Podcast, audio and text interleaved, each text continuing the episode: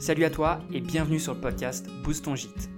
Je suis Yann Jarno et je suis freelance dans le marketing et la communication, spécialisé dans les gîtes et les chambres d'hôtes. Mon but est de te partager ici ou ailleurs des conseils et des connaissances pour booster ton gîte. On se retrouve cette semaine pour un épisode un peu particulier car je ne serai pas seul derrière le micro. J'ai eu la chance de pouvoir enregistrer les conseils d'une collègue freelance que j'apprécie et qui fait un travail formidable. Avant de te la présenter, je voulais t'expliquer ce nouveau concept sur podcast. Pour te présenter le nouveau concept, j'ai décidé d'inviter mon réseau à venir participer à cette aventure. Comme tu le sais, je suis freelance depuis 2015, du coup j'ai rencontré pas mal de monde dans différents domaines. Pourquoi les inviter eux? Premièrement, car ils partagent mes valeurs, et je trouvais ça très important. Ensuite, car je sais qu'ils ne sont pas là par intérêt, mais pour passer un bon moment à mes côtés, et vu l'épisode 3, je, peux te dire que le défi est plutôt bien relevé. Ensuite, ils sont là pour t'aider à comprendre leur spécialité et à progresser avec des conseils de qualité. Si tu veux savoir s'ils sont motivés, ils sont motivés à fond. J'ai invité 10 de mes collègues et les 10 ont dit oui direct, sauf toi Guillaume, qui m'a fait une super blague et je te jure, mon cœur s'est arrêté de battre pendant deux secondes. J'étais vraiment... Bref, c'est une, une longue histoire. Sans plus attendre, euh, je te propose d'accueillir l'invité de cet épisode. L'invité du jour s'appelle Lola Benzazon. Elle est graphiste en freelance. Je lui ai demandé en l'invitant de te préparer un sujet pour cet épisode. Et tu as beaucoup de chance, elle a choisi comment construire son identité visuelle pour ton gîte. Je te souhaite donc la bienvenue à toi Lola sur le podcast Boost ton gîte. Et première question, comment ça va? Bah ça va super, merci. Et toi? Ben moi ça va super aussi. Je suis très content en tout cas de, de faire ce, ce, premier enregistrement avec toi. Et du coup la première chose que je voulais te demander c'est est-ce que tu peux te présenter rapidement? Euh, Oui. Euh, et bah donc euh, déjà merci à toi aussi de m'avoir fait venir. Et donc bah, je m'appelle Lola, je suis graphiste et je suis spécialisée en identité visuelle et création de supports de communication, donc aussi bien papier que digital. Et j'ai décidé d'accompagner les entrepreneurs positifs euh, qui sont euh, bah, convaincus, euh, comme moi, qu'il est grand temps qu'on se reconnecte à l'humain, à l'environnement et aussi à notre cœur. donc ça fait un beau panel de, personnes et d'entrepreneurs. Et, voilà. Et du coup, bah, je les accompagne sur toute, leur communication. Trop bien. Donc j'aime beaucoup ton travail, ton positionnement et le message que tu portes. Et du coup, c'est pour ça que je suis très content que, que tu sois ici avec moi. Et euh, du coup, comme précédemment dit, tu vas nous parler de, de l'identité visuelle, euh, comment la construire. Euh, c'est un sujet qui est très très très très important. Donc je suis vraiment heureux que tu l'abordes. Pour débuter, est-ce que tu peux nous dire c'est quoi une identité visuelle? Yes. Euh, bah donc l'identité visuelle, c'est vraiment tous les éléments graphiques qui vont être créés euh, sur mesure par, euh, bah, soit par un graphiste, soit par les personnes qui, qui a son gîte. Et donc c'est des éléments ouais, sur mesure qui sont destinés à identifier le gîte et qui est vraiment un repère pour, pour l'audience. Donc que ce soit sur sur le site internet ou même à travers, je sais pas, les offices de tourisme par exemple dans lesquels on peut retrouver etc des des brochures. Et donc euh, l'objectif de l'identité visuelle, ça va être d'attirer euh, donc des clients grâce aux émotions euh, qu'on va faire ressentir. Donc du coup, vraiment la, mission de, de l'identité visuelle, ça va, être de faire rentrer l'audience dans un univers, donc ici dans l'univers de ton gîte, pour lui donner envie de passer à l'action et ensuite du coup de réserver un séjour chez toi. Et oui, donc c'est très important et, euh, et du coup, en plus d'être euh, en action avec le client directement, euh, c'est un très bon moyen aussi de se démarquer. Quoi. Ouais, exactement. Bah, c'est l'objectif en fait, c'est d'avoir quelque chose qui soit différent euh, des concurrents. Enfin, mmh. je préfère dire confrères et consoeurs que, que concurrents. ouais, j'aime beaucoup cette formule. Mais du coup, ouais, l'objectif c'est de bah, d'être différent et euh, du coup d'asseoir aussi un petit peu ton positionnement euh, sur, sur, sur un marché. Quoi et aussi d'apporter euh, de la crédibilité dans ce que tu fais, parce que plus ton identité visuelle elle est travaillée et tout l'univers que tu as autour, euh, bah, plus ça inspire confiance et, euh, et je pense qu'on est tous d'accord pour dire qu'un site qui nous donne pas envie, bah, juste on s'en va et, et on va sur un autre. Mmh, c'est clair, c'est clair, c'est un vecteur de confiance et de cohérence. un gîte avec, avec un logo vieillissant, il est, c'est, moins percutant qu'un établissement avec une identité qui va avec son standing, c'est clair. Ok, bah, bah merci pour cette définition hyper claire, je trouve. donc maintenant, est-ce que tu, peux nous dire de quoi elle est composée cette identité visuelle? Bah, Du coup, il y a six éléments fondamentaux, dont cinq éléments vraiment créatifs, on va dire. Euh, donc le premier élément, bah, c'est le, logo, le, logotype. C'est l'élément vraiment fondateur de son identité visuelle. Euh, c'est ce qui va te permettre vraiment euh, d'être reconnu en un clin d'œil à travers tes supports.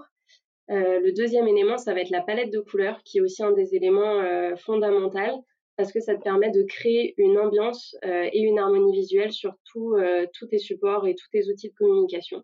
Et vraiment, les couleurs, elles vont euh, dégager euh, et insuffler une émotion. Et du coup, euh, c'est un des éléments clés pour, pour l'identité visuelle. donc après, il y a le troisième élément, ça va être un assemblage de typographie. Donc ça peut être celle utilisée par exemple dans le logo, mais ça peut être aussi des typographies à part.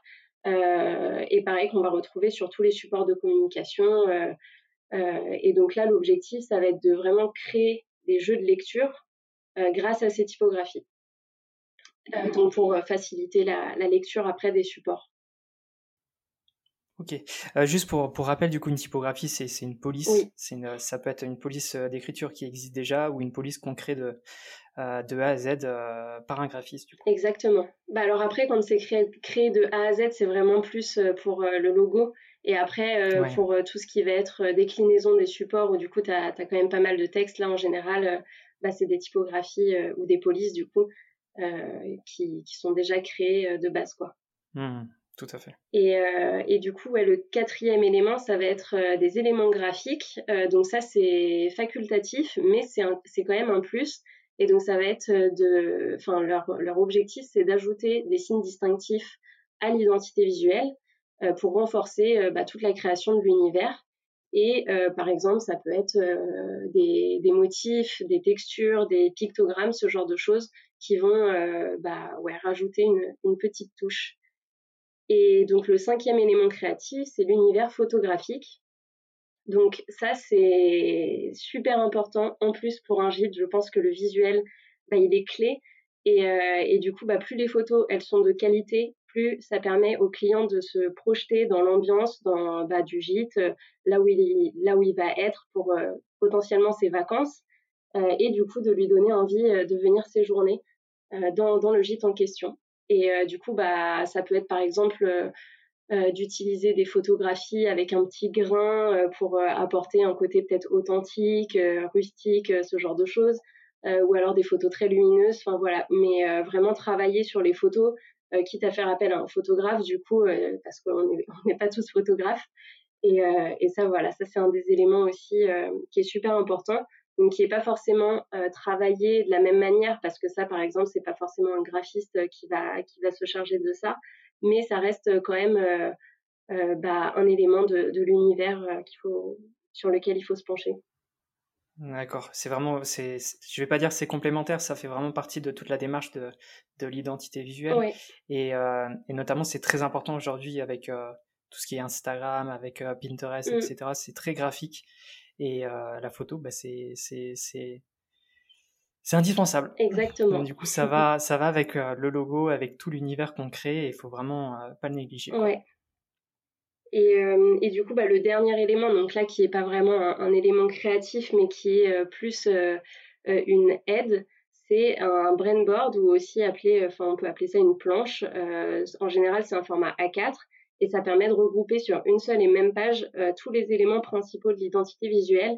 Et du coup, c'est ce qui permet d'avoir vraiment une vision bah, claire et rapide de, de l'univers en un seul coup d'œil et dès que tu vas euh, créer un, nouveau document, bah, tu as ta brainboard à côté. Et, euh, du coup, bah, voilà, c'est un peu euh, un mémo, on va dire, pour t'aider à ensuite décliner l'identité visuelle sur, sur tous tes supports. D'accord, donc en gros, c'est un, un, rappel qui, qui rappelle l'univers de ta marque. Et donc du coup, moi j'avais une question vis-à-vis de ça. Est-ce que c'est un peu pareil qu'un mood board? Alors non. non. voilà, j'ai bien fait de poser la question. Ouais, alors le, le mood board, c'est vrai que c'est donc quand on travaille avec en tout cas un graphiste, c'est une étape en amont de la création de l'identité visuelle. Donc un mood board, c'est un peu, bah, c'est un peu comme une planche d'ambiance. Et du coup, c'est toutes les images d'inspiration que tu vas pouvoir euh, mettre de côté et regrouper dans un mood board. Et l'objectif, en fait, c'est de définir un univers euh, qui va servir après à la création euh, derrière de, bah, la, à la création graphique. Quoi. Alors que du coup, bah voilà, le, le brainboard, c'est vraiment la planche qui regroupe cette fois son univers. l'univers défini. Ouais, exactement. Ok. Et donc, du coup, en général, c'est quelque chose que tu demandes, euh, un mood board, euh, avant de définir une, euh, une identité visuelle? Ouais, moi, c'est ma manière de travailler. Après, on ne fonctionne pas tous pareil, mais pour moi, c'est vraiment essentiel. Donc, après, en fait, de mon côté, je travaille avec un questionnaire stratégique. on en abordera quelques points après, justement, qui permet d'avoir les, toutes les bonnes bases pour après définir l'univers visuel. Et euh, du coup, en fonction de ce que je dégage du questionnaire stratégique, je crée euh, le mood board derrière. En général, j'en propose euh, deux à trois, ça dépend, à mes clients. Et comme ça, après, on peut partir dans la bonne direction. Parce que avec des mots-clés, même si il y a une idée qui se dégage, on peut partir dans 10 000 directions différentes. Donc l'objectif, c'est vraiment de, de, déjà poser des bases avec le mood board. Trop bien. Ok. Bah, au moins, c'est précis. Voilà. On sait tout. Euh, il, me semble, euh, il me semble que tu avais proposé du coup d'illustrer euh, certaines parties de, de, de, de, cette partie-là du coup sur les éléments par des exemples. Est-ce que du coup tu en as quelques-uns à, à, nous partager? Ouais. bah donc le premier, le premier exemple que j'ai, c'est par rapport aux, aux éléments graphiques qu'on peut rajouter. Donc, par exemple, il y a Maison 1634. Euh, donc, vous pouvez aller voir euh, sur, le, sur leur site. Euh, tous leurs services, ils sont illustrés par des pictogrammes. Et du coup, c'est super intéressant parce que ça permet aux visiteurs de tout de suite comprendre les services qu'ils proposent sans aller lire, en fait, parce que le pictogramme, il illustre les services. Donc ça, je trouve ça assez, assez bien au niveau de la lecture. Et en plus, je trouve que ça rend le tout beaucoup plus clair. Euh, donc ça, euh, voilà, c'est un des exemples euh, pour vous donner des idées de, de, ce qui peut être fait au niveau, au niveau ah, d'éléments graphiques, pardon. Et le deuxième exemple que j'avais, c'est au niveau des photos. Donc Maison Solier, là vous pouvez aller voir leur Instagram et vous pouvez voir que toutes les photos, elles ont un style bien défini. Il y a un grain en fait sur toutes les photos qui fait qu'on reconnaît que c'est eux et en plus de ça, ça permet de, de rentrer dans l'ambiance de, de, leur gîte avec un côté un petit peu champêtre, etc. Et euh, du coup, bah, en fait, ça appuie tout simplement tout le reste de ce qu'ils ont créé, même au niveau euh, des mots, etc., euh, qui sont posés. Ça, ça accentue hmm. tout ça. Non, mais carrément. C'est un très bon exemple car je trouve, tu vois, leurs photos, elles sont reconnaissables, mais très rapidement. Et perso, tu vois, quand je, quand je descends mon feed sur Insta, je tombe sur eux et sans voir leur nom, je sais déjà que, que c'est la maison Solier. Donc, c'est très réussi. Très réussi. Euh, est-ce qu'il y a quelque chose que tu voulais rajouter euh, sur, euh, je sais pas, la, la méthodo par exemple? Oui, il y, a, quelque chose qui est important quand on va réfléchir à tous ces éléments euh, qu'on crée, c'est vraiment de choisir chaque chose avec soin parce qu'en fait, il n'y a rien qui est fait au hasard et il faut vraiment que, l'émotion qui passe, ça soit la bonne par rapport à, l'audience et au client idéal qu'on a envie de cibler. Et en fait, chaque élément visuel, que ce soit dans le logo, les couleurs, les typos, etc., ça transmet une émotion inconsciemment. C'est comme ça, on est tous faits comme ça, et euh, à travers le monde. Et du coup, il est vraiment essentiel que l'émotion, elle soit la bonne. Donc euh, pour ça, il faut vraiment euh, aller creuser et se dire, ok, bon, bah, telle couleur, elle me plaît à moi personnellement, mais est-ce que ça, c'est une couleur qui va insuffler la bonne émotion à, à mon audience, par exemple? euh, parce qu'il y a nos goûts personnels, mais il y a aussi euh, ce qu'on renvoie derrière. Euh, il faut que ça soit en corrélation avec la avec l'audience. Et donc voilà, donc vraiment prendre le temps de bien choisir les éléments et de, de, de, se poser des questions et de prendre un peu de recul aussi par rapport à, à, ses goûts personnels. Et eh oui. Bah, c'est un très bon conseil et, euh, et notamment sur les réseaux sociaux. Euh, en fait, vos possibles clients, ils, ils, voient défiler des centaines d'images à la minute et par exemple, euh, bah, votre identité visuelle, elle peut en faire partie. Et donc, autant qu'elle tape dans le mille et transmette le bon message dans, dans ce petit laps de temps. Ok. Euh, en préparant l'épisode, tu avais écrit une, une, petite phrase qui, qui, était très percutante, je trouve, et, et je crois pas que tu, tu l'as déjà dite. Non, j'ai pas encore dit. Ah yes. Du coup, c'est quoi? Parfois, il faut savoir être simple pour être mémorable. C'est vraiment, euh, enfin voilà, ça sert à rien de, de, chercher à faire quelque chose de, de très compliqué, euh, parce que à faire trop compliqué, on perd la personne en face. Et plus on fait simple, plus c'est lisible, mieux c'est. Et l'objectif, c'est vraiment d'avoir une cohérence en fait euh, partout. Et c'est cette cohérence qui fait la force de l'identité visuelle et euh, qui fait qu'on est reconnaissable à travers le temps. C'est beau. je, vais, je vais te mettre en citation, c'est obligé. Et, euh, et vis-à-vis de ça, du coup, ça, ça, ça, rebondit sur plein de choses, même sur, sur les sites web. Par exemple, si tu as des sites, des sites clairs avec des boutons d'action qui sont pas noyés dans du contenu et qui se démarquent, c'est carrément beaucoup plus efficace. Et euh, de toute façon, cette règle, s'applique à beaucoup de sujets en fait. Ouais, mais pour, pour tous les supports, je pense. Enfin, moi, j'ai pareil avec la mise en page. Euh, c'est vrai que ça sert à rien de, de charger. Euh, il y a des personnes qui ont peur du blanc, alors que le blanc, c'est essentiel. Il faut que ça respire en fait. Il faut que, que votre communication elle soit aérée, légère, etc. Parce que si c'est trop lourd, ça donne pas envie. Donc voilà, être simple pour être mémorable. Alors c'est pas le mot de la fin, euh, mais, euh, mais du coup, pour faire un petit résumé de, ce qu'on vient de voir, donc de quoi est composée une identité visuelle, on a vu que euh, c'était composé d'un logo, d'une palette de couleurs, une palette de typographie, des éléments graphiques qui viennent la renforcer, par exemple des pictos. Il y a aussi l'univers de la photo, et il y a le dernier point, c'est le brainboard. Donc du coup, le conseil à retenir, c'est n'ayez pas peur de faire simple pour être mémorable. Euh, et, j'adore cette phrase. Euh, et donc maintenant, je, suppose qu'il y a des étapes euh, à respecter pour la création. oui, toujours. pour moi, j'ai étudié, enfin j'ai analysé cinq étapes à faire en amont et à définir pour avant de créer son identité visuelle. et en fait, sans ces étapes, à mon sens, l'identité visuelle qui va être créée, s'il n'y a pas tout ça, elle n'est pas pérenne. Et donc, une identité visuelle, c'est un investissement, aussi bien en temps euh, qu'en argent. Et euh, bah, l'objectif, c'est de ne pas avoir envie de la changer dans six mois. Donc, euh, ça sert à rien de se précipiter, de se dire, OK, je, je, crée mon gîte, je lance, j'ouvre, il me faut tout ça, s'il n'y a pas les bonnes bases solides de poser en amont. Et, et, ça sera pareil même pour toi et les sites, etc. Je pense de toute façon, ça hmm. marche pour tout. Oui, c'est ouais, c'est clair. Ça marche pour tous les éléments de la communication au final. Et euh, l'important vraiment dans, dans, dans, ce métier, dans cette démarche, euh, c'est surtout de ne pas se précipiter. Et euh, ça sera par exemple le sujet d'un autre épisode, mais, mais par exemple, ne commencez pas votre gîte en, avec un nom de domaine en, en .wix. donc même si vous, vous allez sur cette plateforme, ne commencez pas par acheter au moins un nom de domaine, quoi.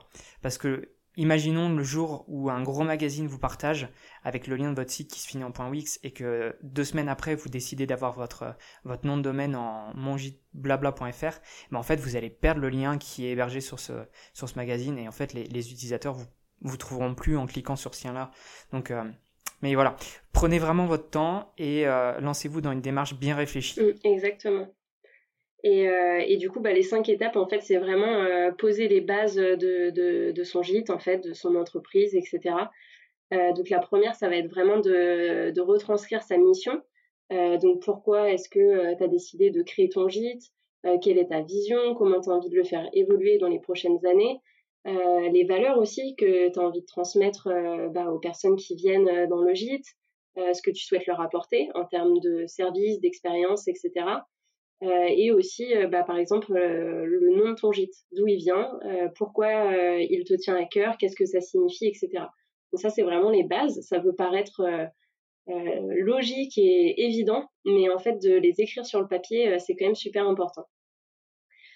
Et donc la deuxième étape, ça va être de faire un travail pour connaître par cœur ton client idéal. Et euh, du coup, tu en as déjà parlé, donc euh, je te laisse prendre la main euh, là-dessus si tu as envie de rajouter des petites choses. Yes, avec grand plaisir. en fait, l'étape du client idéal, elle est très importante. Et elle l'est tellement qu'au final, c'est l'épisode 1 du podcast, donc c'est pas pour rien. et dans cet épisode, en fait, je vous, guide petit à petit, étape par étape pour le construire. Et vous avez également en fait la possibilité de, de suivre une fiche technique qui est sur boostongit.com dans l'épisode 1 du coup. Mais pour vous faire un résumé, c'est définir le client qui te correspond et qui correspond aussi à ton hébergement. Et ça te permet en fait de connaître sur le bout des doigts et de, de, de communiquer et d'axer ta communication en fait vis-à-vis de ça. Donc ça permet beaucoup de choses. Donc allez écouter l'épisode 1 si c'est pas déjà fait. ouais. Mais ouais, euh, pour moi aussi, en tout cas, c'est une, euh, une des, des, étapes fondamentales parce que ça permet aussi de comprendre, euh, bah, en fonction de ce qu'il aime, ce qu'il faut retranscrire visuellement, en fait. Euh, donc c'est pas, enfin, bien sûr que ça va aider même au marketing, etc. derrière, mais ne serait-ce que pour bah, l'identité visuelle, c'est, bah, on, on va pas créer le même univers si on parle que à des femmes, que à des hommes, que à des personnes, enfin, un groupe mixte. Est-ce que c'est pour des euh, je sais pas, des ados, euh, des adultes, euh, des familles. Enfin voilà, tout ça, ça va aussi influer du coup sur sur l'univers visuel. Et, et du coup, donc, donc, en premier, retranscrire sa mission. En deuxième, connaître par cœur son client idéal. Et, et bah, donc, du coup, quand tu as fait cette deuxième étape, tu peux passer à la troisième, qui est vraiment de définir les services que tu offres et aussi ta valeur ajoutée. Euh, donc, euh, bah, ce que tu proposes, mais aussi quels sont les besoins euh, de, tes clients et du coup, comment tu réponds à leurs besoins avec tes offres. Et au niveau de ta valeur ajoutée, c'est quelle est ta différence avec tes confrères et consoeurs, que ce soit au niveau de tes services ou même de, l'ambiance en fait que tu proposes. est-ce que tu, cibles les mêmes personnes ou pas, etc. Et où est-ce que ton client idéal il peut trouver tes services? Est-ce que c'est en, ligne? Est-ce que c'est euh, à travers euh, des, brochures euh, régionales, ce genre de choses? Donc ça, c'est la troisième étape. Et la quatrième, ça va justement être d'étudier tes confrères et consoeurs. donc je pense que pour gîtes, ça peut être intéressant de regarder par exemple dans la région ce qui se fait, proche ou plus ou moins éloigné, mais en tout cas voilà de, regarder ce dont, ce dont les, ouais, ce sur quoi ils se basent en tout cas pour, euh, pour avancer. Et du coup, il y a une dernière étape avant, euh, avant de, terminer cette petite partie. Donc la dernière étape, ça va vraiment être de réfléchir aux émotions à véhiculer. Euh, parce que vraiment, pour moi, c'est la chose la plus importante. Si on définit pas ça, tout le reste, il est vraiment élaboré sur, sur des bases qui sont pas forcément les bonnes. Et donc, comme je le disais tout à l'heure, les émotions, c'est aussi très inconscient mais euh, c'est ce qui va faire que le client il, passe à l'action en fait. Si on ressent, ressent pas quelque chose de positif, euh, je pense que c'est ça c'est pareil, c'est à l'échelle mondiale, on est tous humains. Si on n'a pas quelque chose de positif, on passe pas à l'action. Et donc euh, bah du coup tes clients idéaux ils, ils réservent pas dans ton gîte. et du coup bah là ça va aussi permettre de définir l'identité visuelle. donc en fonction de l'émotion à faire ressentir, comme on disait tout à l'heure, bah, par rapport aux couleurs, etc.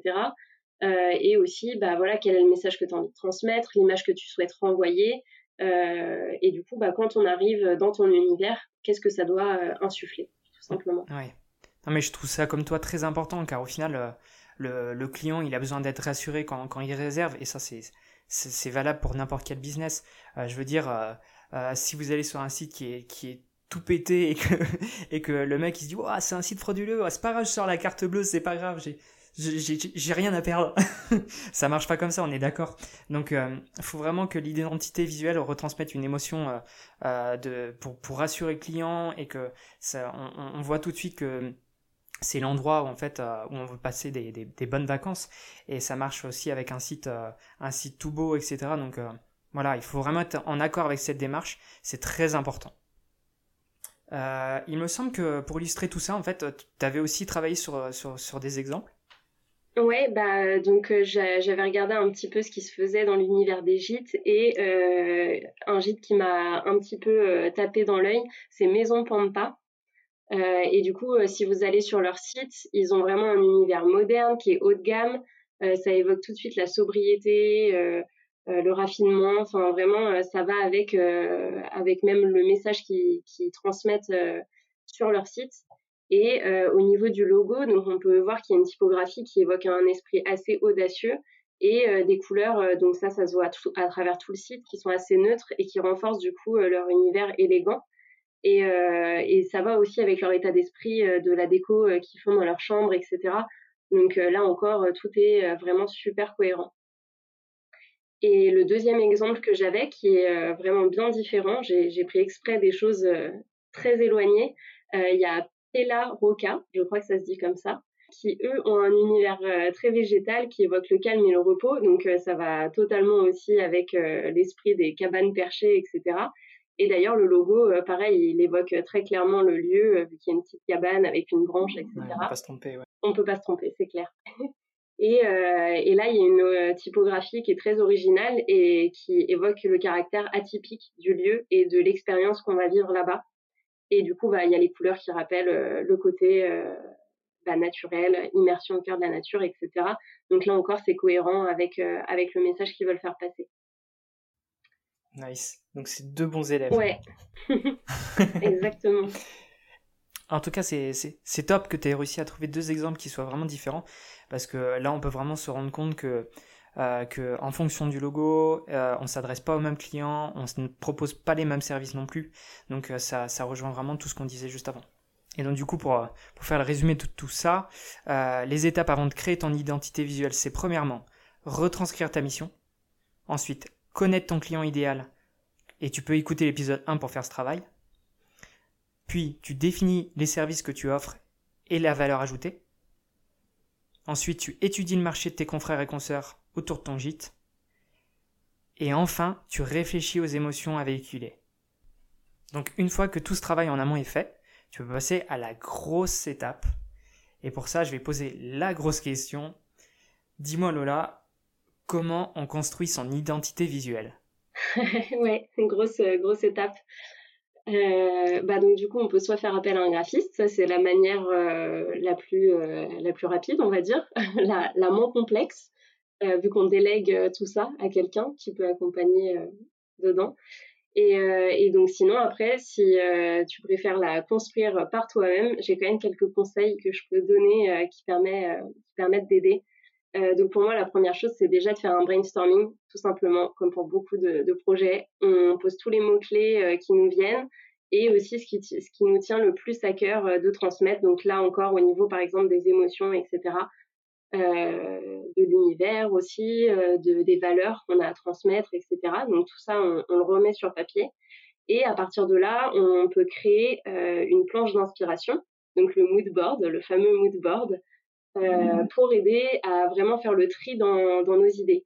Donc parce qu'en fait, on peut avoir beaucoup, beaucoup, beaucoup d'inspiration, surtout qu'on est dans un monde euh, où tout est visuel. Et du coup, l'objectif, ça va vraiment être de, de trier, de se dire, OK, euh, telle image, telle forme, euh, telle couleur, elle correspond vraiment à ce que je veux transmettre. Donc ça, je garde, ça m'aide et c'est une bonne base d'inspiration. Donc l'idée, c'est d'avoir entre 10 et 15 visuels. c'est déjà bien. Ça fait déjà une bonne base. Ça sert à rien d'en avoir 50 parce qu'on se perd complètement. Donc vraiment trier, trier les inspirations. Et donc après, par rapport aux mots-clés euh, définis dans le brainstorming et euh, au mood board et du coup euh, aux émotions qu'on a envie de faire de, transmettre, euh, ça va être de regarder toute la symbolique des couleurs et aussi des typographies. Parce que donc l'un comme l'autre, c'est vraiment très différent selon ce qu'on choisit. Et du coup, aller se renseigner un petit peu sur tout ça, ça peut aider à faire vraiment des choix un petit peu plus réfléchis. Et donc ensuite, déjà, quand on a euh, déjà ces, trois premières phases, euh, au niveau des couleurs, ce que je conseille, donc, c'est d'avoir euh, trois à cinq couleurs qui soient vraiment harmonieuses entre elles, et aussi, euh, ouais, enfin, vraiment, on, on, voit que ça va ensemble. Enfin, des fois, il y a des couleurs, elles font mal aux yeux, etc. Quand elles sont côte à côte, alors que seules, elles sont super jolies. Donc vraiment faire attention à ça. Et euh, dans la palette, donc entre 3 à 5 couleurs, c'est bien d'en choisir une à deux principales et après d'avoir des couleurs secondaires. Donc ça peut être des couleurs par exemple plus claires ou une couleur plus foncée euh, quand on veut écrire euh, du texte, ce genre de choses. Donc voilà, ça c'est ce que je recommande. Et oui, j'avais une idée qui m'était venue par rapport à un gîte, par exemple. On peut reprendre éventuellement les couleurs qu'on retrouve dans la décoration. Euh, ça peut être quelque chose euh, qui, peut aider et où du coup bah, ça crée encore une cohérence euh, plus forte entre l'identité visuelle et, et le, bah, le gîte, l'univers du gîte. Après attention parce que si on a envie de changer toute sa déco dans trois ans, voilà. Mais, mais ça peut faire une base en tout cas. Et, et donc après les, les couleurs, c'est bien donc de chercher ces typographies ou ces polices du coup. Donc là, je conseille d'en avoir une à deux différentes, deux grands maximum parce qu'après ça devient assez illisible. Et si on en choisit deux, c'est qu'elles soient complémentaires, ici encore, complémentarité, harmonie, toujours. Et, euh, donc une fois qu'on a choisi euh, sa police ou ces deux polices, c'est de définir l'usage pour euh, chacune d'elles. Donc ça va être est-ce que telle police je l'utilise en titre? Si oui, est-ce que je la, je la, mets en majuscule, en minuscule, en italique, pas italique, etc. Et en fait, bah, pourquoi pas se faire un petit document type avec ça? Parce qu'après c'est pareil quand on crée un support de communication, c'est une aide énorme en fait d'avoir ça et ça c'est un gain de temps assez conséquent euh, d'avoir déjà posé toutes ces bases. Et donc par rapport aux typographies, un conseil aussi, c'est vraiment de vérifier que la typographie, la police choisie, elle a vraiment les, elle a bien les accents, euh, parce qu'il y a beaucoup de polices qui sont anglaises, euh, libres de droit, etc. Et en fait après on se retrouve bloqué quand on veut écrire et qu'il n'y a pas les accents, bah ça pose problème dans la langue française. Donc ça c'est vraiment quelque chose à, à prendre en compte. Bah tu vois, je, rebondis là-dessus, mais par exemple pour la police d'écriture de, de gîte, euh, j'étais obligé d'aller la retravailler sur Illustrator parce que le i était pas pris en compte, c'était un, caractère spécial pour lui, donc euh, donc euh, voilà, faut faire gaffe. Et justement pour le, logo, le conseil que j'ai aussi si, si on a envie de faire soi-même son identité visuelle, c'est vraiment de faire simple mais quelque chose de lisible. L'idée c'est pas de partir dans des trucs avec un symbole ou on fait un petit dessin à la main, on scanne, on essaie de refaire. Euh, ça, il vaut mhm. mieux oublier en fait. Le l'idéal, si on n'a pas d'outils euh, de création graphique, c'est vraiment de combiner une typographie euh, bah, qui soit élégante, enfin qui renvoie en tout cas l'émotion qu'on a envie de transmettre, avec à la rigueur une à deux typographies et, euh, et, voilà, parce qu'après, on n'a pas le droit en plus de prendre un symbole comme ça, trouvé sur Internet, de le mettre dans un logo, euh, c'est illégal. Donc euh, ne faites pas ça, c'est un conseil. mais, mais voilà, et du coup, faire attention à la lisibilité de chaque élément, c'est vraiment l'essentiel, quitte à avoir quelque chose de simple. Encore une fois, en fait, enfin d'ailleurs pas encore une fois, je l'ai pas encore dit, mais l'identité visuelle, son objectif, c'est aussi que vous puissiez être reconnaissable même sans le logo. Et donc ça, ça passe à travers les couleurs, les typographies, etc., euh, les éléments graphiques qu'on peut créer. Le logo, euh, ça fait partie de l'identité visuelle, mais euh, mais c'est pas juste juste ça qui fait l'identité visuelle et qui va vous permettre d'être reconnaissable. C'est vraiment l'ensemble. Donc voilà, faire simple mais efficace. C'est clair. Et euh, du coup, je te rejoins là-dessus et je reprends ton exemple de tout à l'heure sur la maison Pampa. Euh, leur logo, il, est clair, quoi. Euh, c'est un bouquet de, Pampa et rien que cet élément, ça permet aujourd'hui de les reconnaître. Mais ça va également avec tout le reste parce qu'ils ont fait toute une démarche qui fait qu'aujourd'hui ça marche, quoi. Donc, ok. c'est quoi du coup la, prochaine étape Qu'est-ce qu'on fait maintenant? Et donc vraiment l'objectif, bah, après quand on a fait tout ce travail de création de l'identité visuelle, c'est vraiment de déployer absolument partout tous ces éléments graphiques. Euh, donc euh, que ce soit sur le site internet, euh, des flyers, je sais pas moi, des cartes de fidélité, j'en sais rien, le feed Instagram, etc. L'objectif c'est que ce soit partout pour qu'on puisse vous reconnaître et et du coup que ce soit cohérent aussi, parce que la cohérence c'est ce qui va vous permettre avec le temps bah, d'avoir un impact en fait au niveau visuel par rapport à votre audience. Donc euh, voilà, déployer absolument partout, sur tout ce que vous pouvez, vous pensez identité visuelle.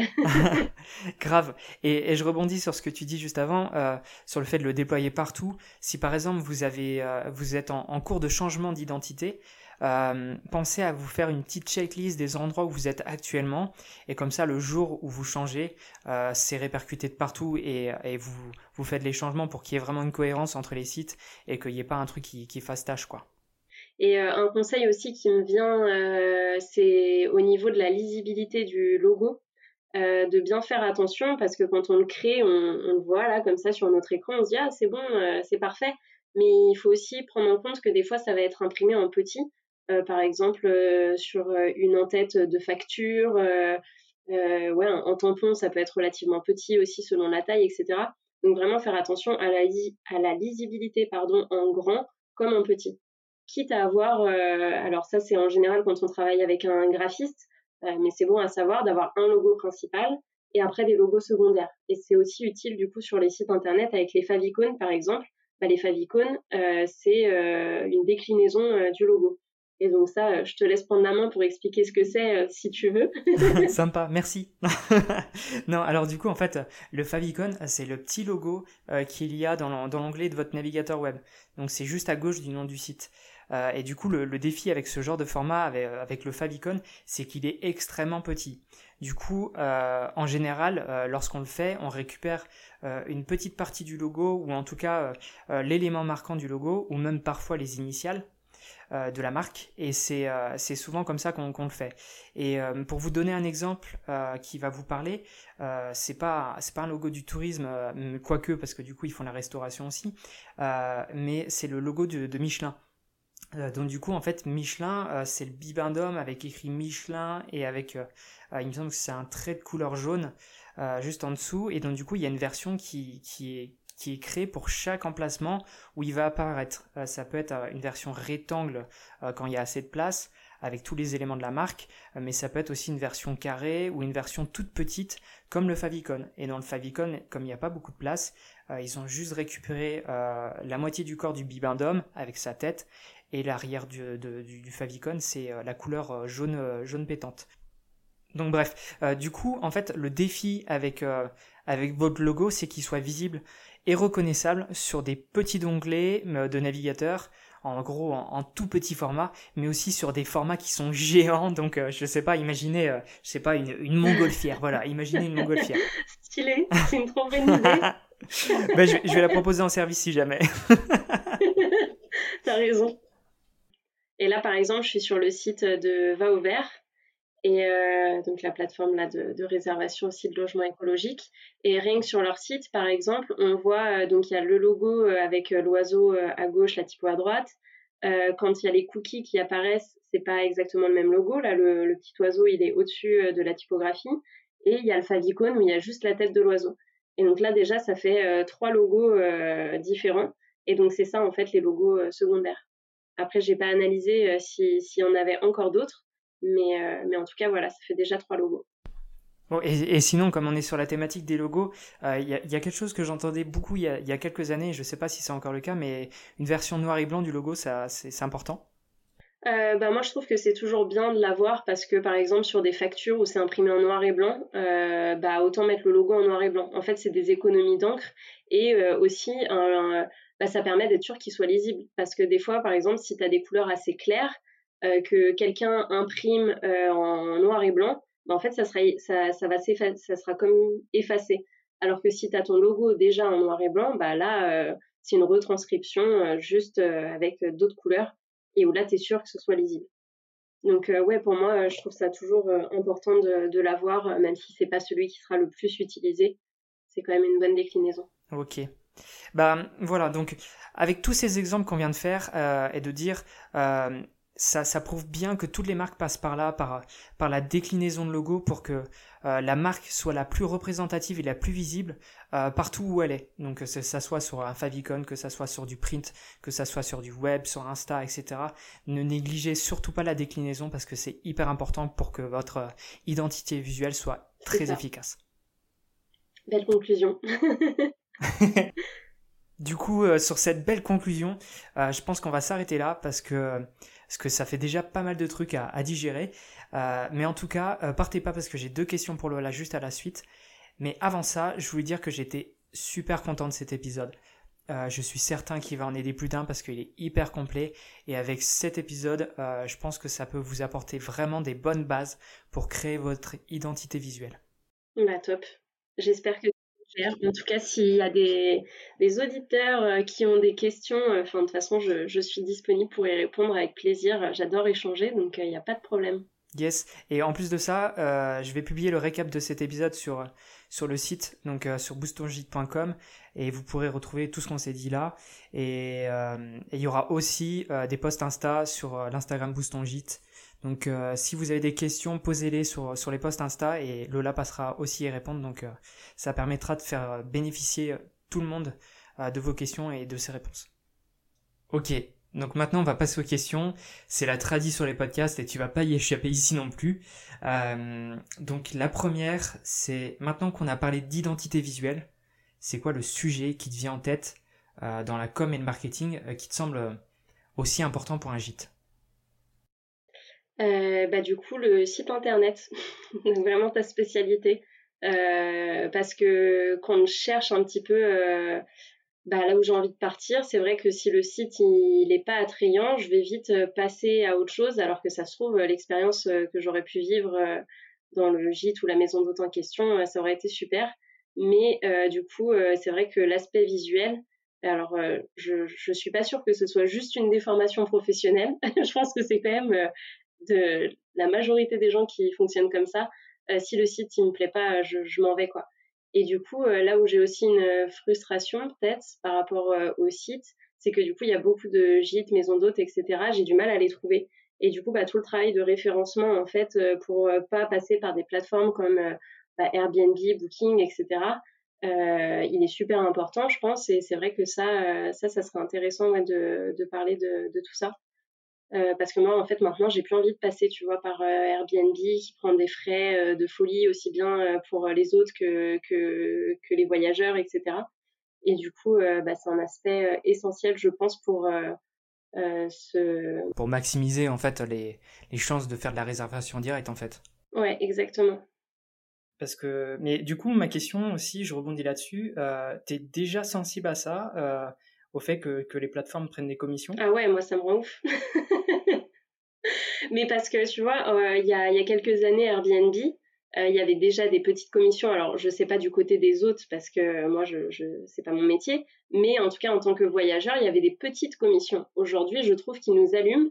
Et du coup, je sais, en plus, avec euh, le temps et voilà un peu de, de recherche, qu'ils allument aussi les autres, tu vois. Les autres, pardon.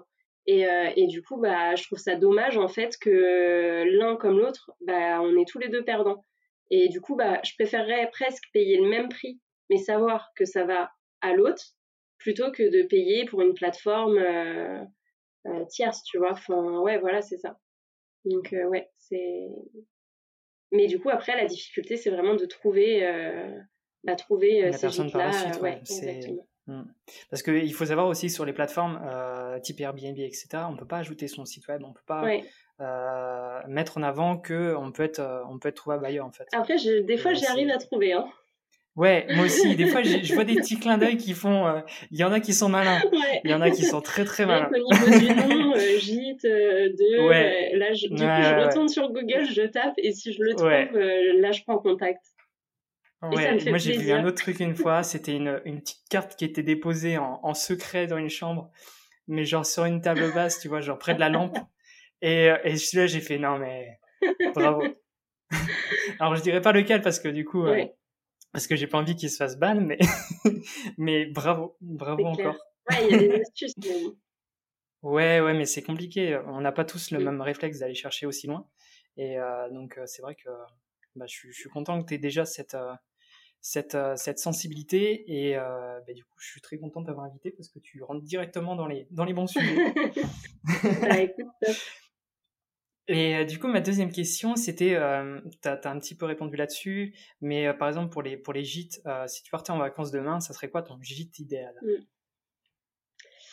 Un gîte idéal. Dans quelle région? Ah ouais, la région. Est-ce que c'est, est-ce que c'est proche de la mer euh, euh, bah, Je dirais que ça dépend un petit peu du moment, parce que est-ce que c'est juste pour un week-end euh, à proximité de chez moi ou est-ce que c'est pour des vacances plus longues Bah du coup ça change tout déjà. Mmh Mais là sinon comme ça, ouais en, en Bretagne parce que c'est c'est ma région de cœur. du coup, ouais, ça serait en Bretagne un gîte qui partage mes valeurs, donc au niveau écologie, donc qui fait attention un petit peu bah, toute sa démarche euh, au niveau des peut-être des matériaux utilisés, euh, euh, même à l'intérieur, peut-être des choses un petit peu zéro déchet, ce genre de choses. qui propose par exemple un, un, petit déj de saison avec des produits locaux. ça c'est ça c'est le rêve. Mmh. Et au niveau par exemple des services, un petit coin, tu vois, où tu peux te poser, un peu de chill, tranquille, t'as un petit hamac, un petit coin lecture, ce genre de choses. Alors ça, plutôt en printemps-été. Si c'est en hiver, un petit feu de cheminée, c'est cool. et, et ouais, ça. Et puis le côté chaleureux aussi au niveau même de, du partage avec, avec les autres. de sentir bah, qu'ils sont à l'écoute, qui sont là pour donner des conseils aussi sur la région, voire même peut-être ils ont concocté un petit guide avec les, les, petites choses à faire qui peuvent sortir aussi des sentiers battus. Ça c'est cool parce que c'est vrai que moi par exemple aller dans les lieux touristiques bondés, enfin ça m'intéresse pas trop. Et du coup, c'est vrai que d'avoir un retour des locaux sur des petites choses qui sortent de l'ordinaire, ça c'est c'est vraiment le top. Et, et voilà déjà. Ah et pourquoi pas des vélos à disposition. Ça c'est assez cool aussi pour découvrir une région. C'est clair.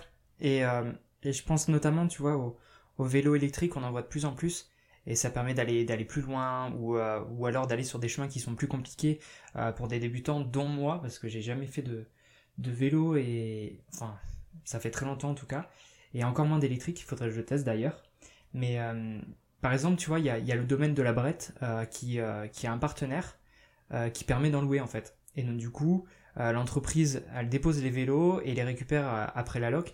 Et c'est super cool comme principe. Ça permet vraiment de, de proposer un nouveau service tout en travaillant avec un, un partenaire de la région. Donc c'est c'est gagnant gagnant c'est top. Donc en gros, euh, toi t'aimes bien les expériences qui sortent euh, de l'ordinaire et les trucs un peu cachés euh, pour pas être dans un endroit très touristique. Sinon tu cherches sur internet et, tu vois tout de suite. Je sais pas, tu vois en Normandie, on va dire bah oui le Mont Saint-Michel, Normandie ou Côte d'Armor? Non Normandie. oh là là, c'est chaud. Terrain, terrain sensible. Ouais, terrain sensible. Je... Mais euh, ouais, voilà, et éviter euh, de, de, sortir les trucs un petit peu euh, qu'on peut retrouver partout dans les offices de tourisme, etc. Super. Bah écoute, merci Lola pour, pour ce partage hyper intéressant pour, pour les auditeurs et en plus du sujet de l'épisode. donc j'ai hâte de voir comment les autres invités vont, vont également répondre à ces questions. Bah moi aussi j'ai hâte d'écouter ce qu'ils auront à dire. Encore une fois, merci à toi. Et, euh, si tu veux revenir sur d'autres sujets, euh, tu seras bien sûr la bienvenue. Bah avec plaisir. Et puis j'espère de tout cœur que ça aura aidé et éclairé euh, sur cette question fondamentale de l'identité visuelle. Et eh bien voilà pour ce troisième épisode.